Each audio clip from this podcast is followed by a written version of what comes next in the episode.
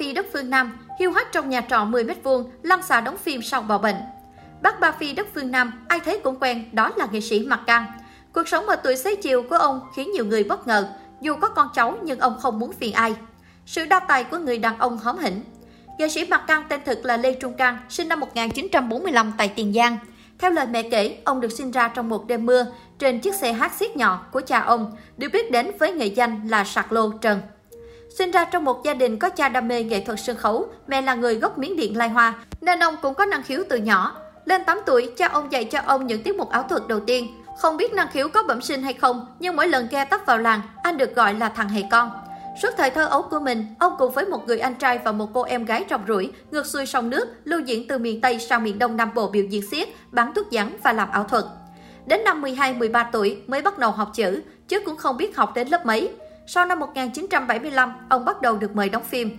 Vai diễn đầu tiên trong bộ phim Bài ca đâu chỉ là nốt nhạc, sau đó đóng vai tên cướp trong bộ phim Ông hai cũ. Sau đó, ông Mạc Căng bắt đầu diễn xuất các bộ phim hài, phim quảng cáo. Nói về sự nghiệp của Mạc Căng, có thể nói ông rất đa dạng về nghề nghiệp. Ông từng tham gia rất nhiều lĩnh vực, viết văn, đóng phim, biên kịch, làm ảo thuật, diễn hài. Mạc Căng cũng viết nhiều sách như Ba ngàn lẻ một đêm, Quỷ với bụt và thần chết, Tấm ván phóng dao. Những bộ phim ông từng tham gia là Vắng bài lật ngửa, Người đẹp Tây Đô, Đất khách, Cổ tích Việt Nam, Dưới cờ đại nghĩa, Phó ngựa trời Nam. Năm 1997, ông ghi dấu với vai Bắc Va Phi trong phim truyền hình Đất phương Nam. Nhờ sự đóng góp hết mình cho sự nghiệp, năm 2005, nghệ sĩ Mạc Cang nhận giải A trong cuộc thi tiểu thuyết của Hội Nhà văn Việt Nam, cuốn Tấm ván phóng dao.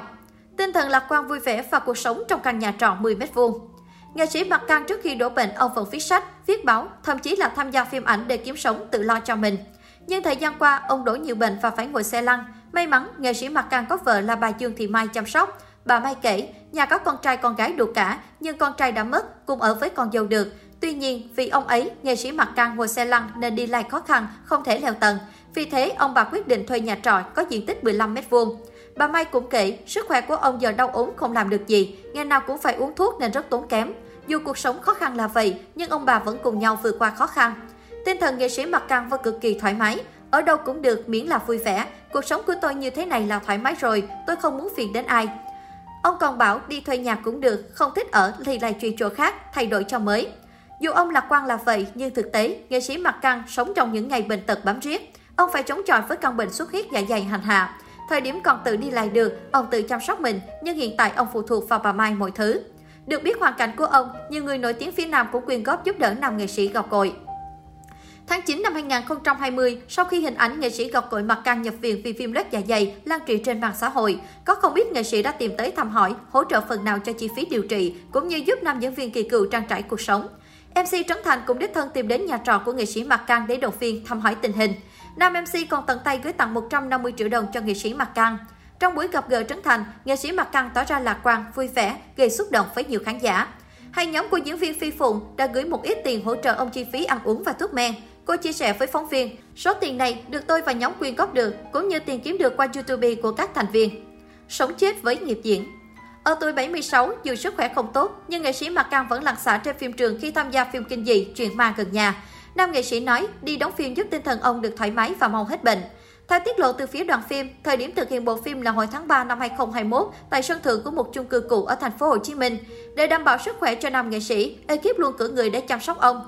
Dù thời tiết nóng bức có lúc lên đến 42 độ C, song mặt căng vẫn không hề nề hà hay thăng mệt. Ngược lại, ông còn động viên ekip đoàn phim cũng như pha trò để trêu chọc mọi người.